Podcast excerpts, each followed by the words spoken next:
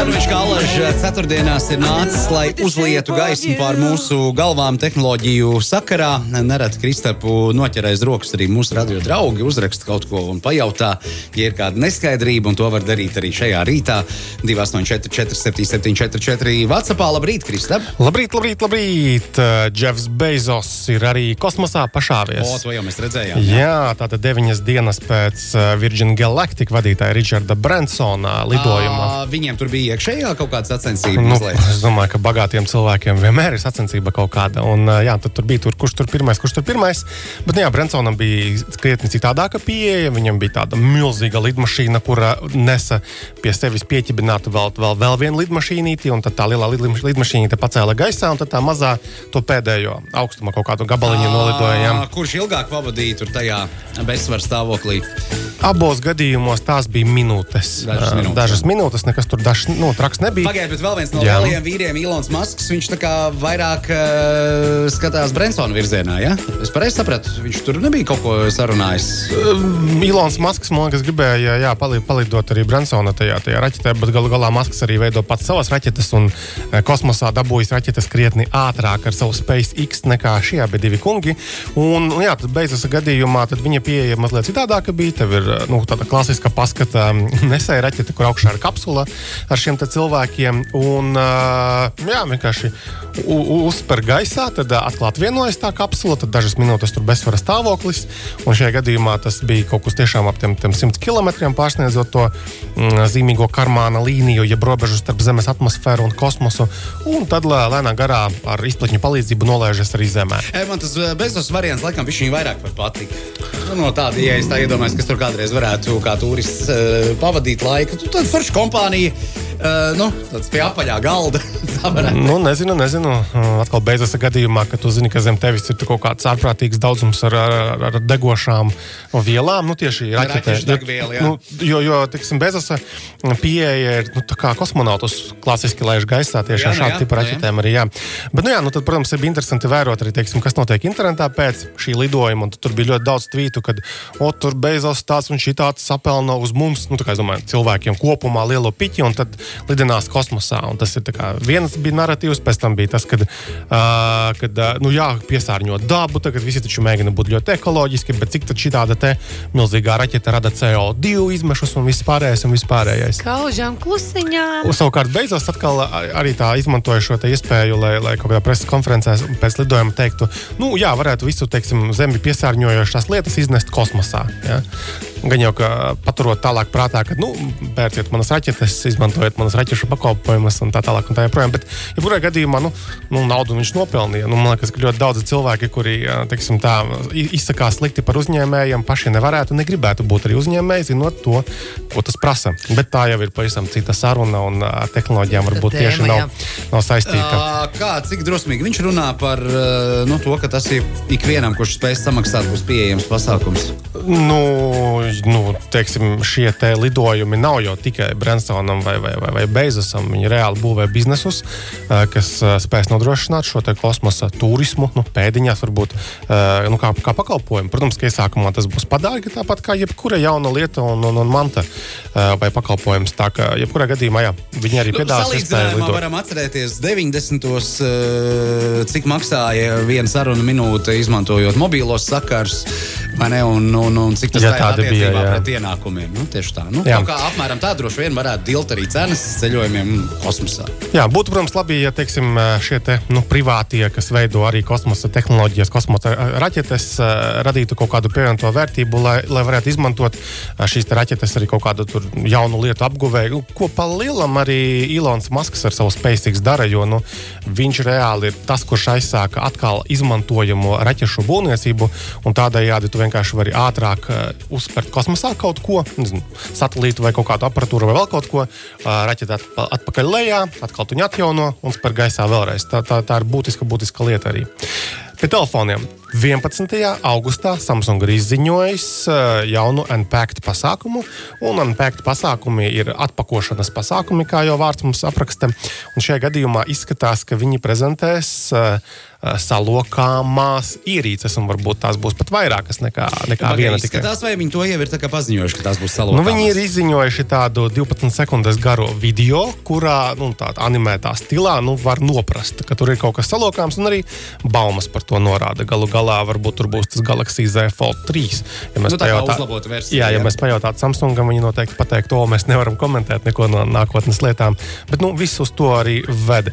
Un vēl tātad, jā, 11. augusts tā ir trešdiena pēc ir, dažām nedēļām. Publisks pasākums. Jā, 11. ir uh, publisks, kas ir tiešraidē tiek translēts visā pasaulē, un tad mēs arī uzzināsim par tām jaunajām ierīcēm. Var gadīties, ka Samsung arī šogad sarīkos dažas dienas pirms pasākuma ir tādu lokālāku, lai mēs, teiksim, mēdī varētu iepazīties ar šiem te ierīcēm, bet, nu, vēl jau ielūgums neviens nav bijis. Wow, nav. nav Samsunga bijis. ceļi ir nezināmi. Nezidibināmi. Nezidibināmi, jā. Savukārt 29. jūlijā, tātad pavisam drīz, tā jau nākošā nedēļa, uh, Huawei prezentēs P50 sērijas vietāluņus. Tātad, uh, nu, atkal joprojām viņi izskatās, ka nevar izmantot pilnvērtīgo Android ar, ar, ar, ar, ar Google servisiem, bet viņi aktīvi darbojas pie, pie, pie saviem Harmony OS operētāju sistēmas, un galu galā viņiem tas apgal arī uh, lietotņu veikals, kurā ir Smart ID nesen parādījies. Mākslinieks mēs par to pat runājām mazliet. Tātad 29. jūlijā Huawei prezentēs arī savus jaunos flagmaņus. Viņi jau tagad ir izziņojuši pulksteņus. Starp citu, mēs arī notestējām uh, pavisam nesen to, to jauno Huawei Watch 3 Pro vietpulksteni. Tur nav viennozīmīgs tāds mums spriedums par šo ierīci. Apskats būs kaut kad pavisam, pavisam drīzumā. Tas izstāsta, ka Huawei, nu, būdam liela kompānija, šitā te izķeprosies no tām sankcijām, vienkārši paši radot alternatīvu, vai ne? Nu, redzēs. Nemaz tik vienkārši tas, tas viss pasākums arī neiet. Mm, starp citu, vēl, jā, Xiaomi ir kļuvis par otro lielāko vietālu ražotāju pasaulē. Tātad izpie, izspiedis uz leju Apple. Uh, Samsung joprojām pirmajā vietā, jo Samsung ražo visu visiem un, un lielos daudzumos. Uh, tad otrajā vietā ar saviem iPhone bija Apple, un tagad uh, Xiaomi ir kāpis, kāpis, kāpis. Un... Xiaomi ir arī kaut kas no tāda rīktīgi dārgā gala. Protams, viņiem ir. Nu, Tā kā varbūt tas nav cenu ziņā tik dārgi kā, kā kaut kādi dārgākie iPhone vai, vai, vai dārgākie Samsung flagmaņi, bet viņiem pietiekami ir arī nu, tādi dārgie flagmaņi. Tā tas ir. Ne visi viņi gan Latvijā nopērkami oficiāli kaut cik, bet, bet ir, ir tur arī ļoti plašs produktu uh, portfelis. Ko no šī tā es turēju rokās? Nu, daudz ko mēs esam turējuši, protams. Jā. Viss tur ir salīdzinoši normāli. Tā kā teiksim, cenas ieguvumu attiecība ir ļoti augsta Xiaomi. Tur, tur viss, ir, viss ir normāli. Nav nekādas vainas. Viņas arī lietot gan dārgajā, gan, gan lētajā galā. Interesants vēl tāds bija nu, pētījums. Tātad mēs daudz noteikti zinām to spīdtestu mobilo lietotni nu, vai tīmekļa pārlūkā, kad mēs varam pārbaudīt teiksim, interneta ātrumu. Ja? Un, tagad nesen iesūtīja viņi šonadēļ tādu preses relīzi, kurā viņi apkopojuši informāciju par interneta ātrumiem Latvijā un tad eh, tieši mobilā internetā. Un, eh, teiksim, salīdzinot ar 2020. gada jūniju, nu, jau gadu atpakaļ, ir diezgan līdzīgi tie ātrumi, bet īsumā iziesim cauri varbūt eh, svarīgākajiem faktiem. Tātad, Tātad ātrākais internets viņu pētījumā ir LMT, otrajā vietā ir Bite, un pēc tam ir Tele2. Pie tam tā starpība nav nemaz tik liela. Un, kā mēs zinām, arī no pieredzes, tad mobilais internets ir ļoti tāda laikā mainīga padarīšana. Kokiem lapas sazaļo, tev mainās internets. Cilvēki aizbrauc uz kaut kādām vasarnīcām, vienā vietā baigi daudz. Un atkal viņš ir un atkal viss. Kārstums droši, arī, vai ne? Un, kaut kādā mērā. Starpība ir apmēram tikpat liela, cik vai tu deviņas dienas vēlāk uzlido kosmosā vai, vai, vai ātrāk, vai ne? Nu, tu kaut kāda iekšējā sacensība, iekšējais sportiņš tajā ir. Jā. Un to droši vien izmanto nu, arī savās marketinga kampaņās mūsu telekompānijas. Mm -hmm. Mm, jā, tā tad tālāk eh, vēl viņi ir mērījuši arī fiksētā interneta, respektīvi, ar vadu. Un tur ātrākais ir Baltcom. Uh, Jā, ne, vai Baltikom, Baltikom, Baltikom, otrajā vietā Baltkom, un te trešajā vietā tas ir, nu, ja mēs runājam par fiksēto inter, internetu, tad ir interesanti viņam arī tāds bloks, teiksim, uz kurām ierīcēm, uz kādiem telefoniem tad var sasniegt šos te lielākos ātrumus, un tur viennozīmīgi visās pirmajās, piektajās, pirmajās piecās vietās ir iPhone. 12 Pro Max 5G, 12 5G, 12 mini, 12 Pro, 12, 11 Pro Max. Tātad, nu, pēc šī pētījuma datiem raugoties, darboties, ja tu gribi dabūt maksimāli ātrāko internetu, nu, iPhone.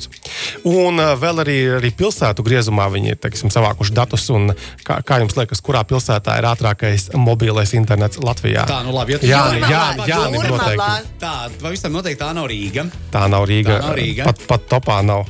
Pagaid. Top Un, pieci ja tu nav. saki, Jānis, tiešām cēsis. Nu, tieši tā, Cēsīs ir visātrākais pēc spīstes datiem uh, mobilais internets. Otrā vieta - Tukums, pēc tam Salaspils, pēc tam Olaine un Ogre. Ah, un, kur jūrmā? Mums taču soliņš ir. in- Nu, Soliņš. Wi-Fi soliņš. Kendīņš atklāja tik, Tas bija kurš tik gadsimts? elegantu soliņu tādu A, vēl ir? bija. Vēl ir? Jā. Pagušakos arī Pagaid, pagaid, atklāja soliņus kaut kādas. Kurš jūrmā nav pagaid, Bet tas ir Wi-Fi soliņš. Nu jā, bet tas taču ir internets, ne? Jā, nu, tas ir internets, jā. Jā, jā, jā. Nē, nu, es saku, mums pat ir soliņš. Nu, pat ir. Kurā vietā viņš atrodas?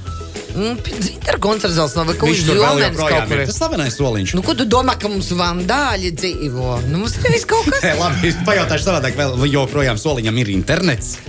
ir. Kaut kāds, jā. Savukārt, fiksētais internets visātrākais ir olainē. Atkal figurē olaina. Kaut ko tā olaina dara pareizi. jā. Un Turpat Salaspils, Ogre, Cēsis, Tukums. Tātad, jā. Ātri internets cēsīs, jā. Cēsīs draugiem grupa taču ir ūdens tos turīs uzstādījuši. Man liekas, ka vairākus nu, iespēju padzēties arī. jā. Tas Jā. viss ir ok.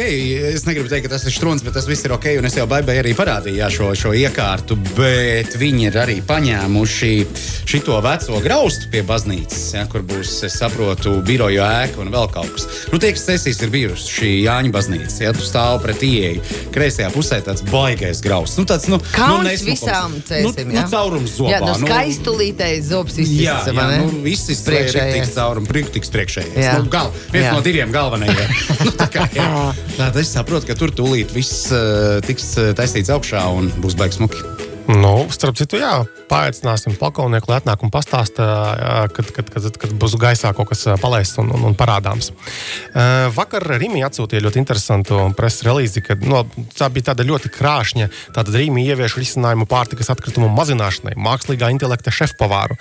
Pievēram acis to mākslīgo intelektu, protams, tur nekā no tā visdrīzāk nav, bet tātad Rīgā mājaslapā iztukšo savu leduskapi. Ir tāda sadaļa, kurā var norādīt, teiksim, nezinu, man leduskapī tur desa aizķērusies kaut kāds tur varbūt makarons vai vēl kaut kas, lai gan makarons, kāpēc mēs liekam leduskapī. Nu, es nezinu, kāpēc Nu, tas liek pieņem, klāt. pieņemsim, ja? piemērs, jā. Uh, un tad um, šis te, nu, risinājums uh, palīdzēs sagatavot kaut kādu recepti. Ko tad mēs varam sabūvēt kopā no, no, no, no, no šīm sastāvdaļām? Saļanka tur, tur īsti nav. Tur ir, uh, piemēram, es iebakstīju uh, baltie rīsi un piens. Un tad viņi piedāvā putru, krēmīgā pasta no rīsiem. Nu, jā. okay. Ir, var. Jā, var. Ko Okay. nevar? Un kišs, kas var. ir kišs? Nu, arī tāds Nu, kišmišs. kišmišs Kišmišs, jā. A, Nē, nē, rozīnēm starp citu, nē, tā, tā, tāda tā kā, tā kā sacepums tāds. Nu, kīšs miša ar rozīnēm. Nu, tas no bērnības Nē, atceros. tas nav cits, tas ir cits kaut kas. Kišs ir tāds sacepums. Jā, nu, tur izskatās bildītē. Tātad, jā, receptītes tev tur ir. Iespēja kaut ko sakombinēt. Ir, un tā būtībā lielā ir tāda, lai cīnītos pret pārtikas atkritumiem. Jā, nu, tātad, lai būtu mazināts Es šitā parakstos. Jā, tikai um, pārtiks atkritumi. malači. Savukārt, Itālijā muzejos kaut kuros tur ieviesuši ir kameras pie, pie mākslas darbiem, ar kurām viņi mēģina pētīt eh, mākslas aplūkotājus, lai analizētu, tad, pirmkārt, cik ilgi viņi Viņu uzturās. nolūkus. Ja viņi nolūkus, kas acīs viņiem uh, parādās, ja, uh, vai kādas, ja nebūtu maska, varētu arī kaut kādas grimases, ja, kā viņi uztver to mākslu. Un tad, tad viņi izanalizējuši, ja, ka kā pārsvarā pie vidējais mākslas darba vērošanas laiks ir 4 līdz 5 sekundes. Nu, tur runa pārsvarā mākslas ir par gleznām. Un uh, savukārt ir, ir, ir ļoti maz tādu, kuri vēro ilgāk par 15 sekundēm. Ja. Un vēl jau ir tādi, kuri redz tikai caur fotoobjektīvu uh, ekrānu uh, to mākslu, un pēc tam viss ticamāk mājās skatās baigi. Uz stundām ilgi visdrīzāk. Stundām ilgi. Izdrukā foto tāpēc kaut kādu. Ja. Klausies, labi, Kristēn, jautājums par tukumu. Te bija, uh, kurai kompānijai tas ātrais internets tukumā? Tukum, at, tā, pagaidi, Kā pagaidi. viņi to rēķina, tur kompānijas nav laikam tā. Nē, nē, nē, tur ir tas spīdtest, spīdtest lietotne, ar kuru tu vari pārbaudīt mobilo, mobilo internetu. Un, tā, lietotne, tā lietotne saprot, no kāda operatora tu nāc, mm. un tādējādi apkopojot šos datus, viņi var arī teiksim, saprast, kas ir kas. Pagaidām, jautājums bija par tukumu tieši. Ja? Jā. Nu, tad mēs skatāmies, kas tur tukumā ir. ā. Nē, nu, nu, mobilā interneta gadījumā tukums ir otrajā vietā. Uh, tur nav konkrēti À, pateikts. nu tas tā kā Jā. summējot kopā. Jā, jā, summējot, Ok, summējot. viss Tur, tur pa pilsētām, pa ierīcēm un, uh, teiksim, pa operatoriem. Tas viņiem sagru- sagrupēts arī. ir. Uh, vēl viens ātrais jautājums. Jā. Tad slēdzam bodas iet. Kitī jautā, kas notiek ar Samsung Cloud? Vairāk nebūs. Samsung Un kā tagad visu info pārlikt datorā, lai nepazūd? Labs jautājums. Es, es atceros, ka kaut kādi tur ir. Ik pa laikam Samsungs kaut ko aizver, kaut ko, kaut ko jaunu palaiž, bet par klaudu vispār papētīšu, kas tieši mainīsies. Atnāca kaut kāds paziņojums uz ierīcēm, vai tā nav atnācis nekāds paziņojums par klaudu? Es visus paziņojumus, kas man atnāks, spiežu yes. Vai nav? Atkarīgs no garīgā. Visu laiku jau kaut kas nāk. Zini, kā mēs papētīsim, uh, kursā uzrakstīsim, ja liksies, ka tur kaut kas beigas svarīgais ir. Bet, Bet, Jā, uh, bet tūlīt paskatīšos, Samsung nu. Cloud, re, ko viņš ir. Savienot savu Samsung Cloud un Microsoft kontus, lai varētu... ko- Jā, Ā, esot bijis paziņojums raksts. Jā. Kaut kas te ir, jā. Sa Moš man savienot, man spiest yes. ā, nē, kaut ko viņi tiešām vāc nost. Bet uh, Labi, izpētīsim, noskaidrosim, aprakstīsim. Mēs neizpētīsim to. Tātad kursors LV vai arī nākamajā mūsu satikšanās reizē šeit radio ēterā. Paldies! Atā. Atā. Atā.